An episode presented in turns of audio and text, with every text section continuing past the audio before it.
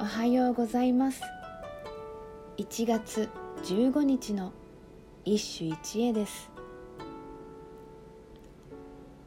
新直線和歌集より藤原の清介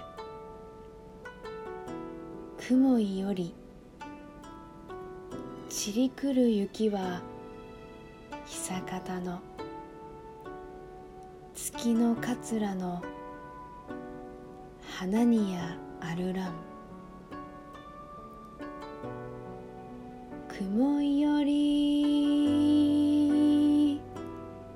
散り来る雪は久方の月の桂の花に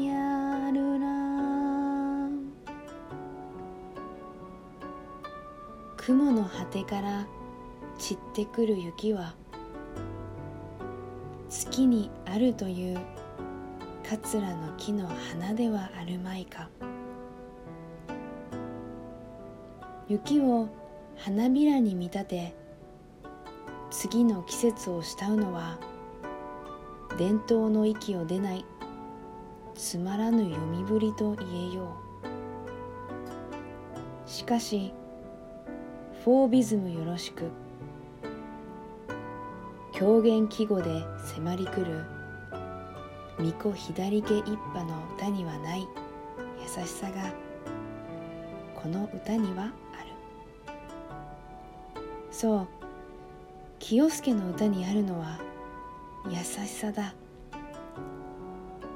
父秋助に疎まれ。春勢はじめとする巫女左家に花壇を追いやられても清介は腐ることなく伝統と自然に心を寄せて歌を読む。定家もこの優しさに触れて次戦の新直線にこの歌を取ったのだろう。以上今日も素晴らしい歌に出会いました。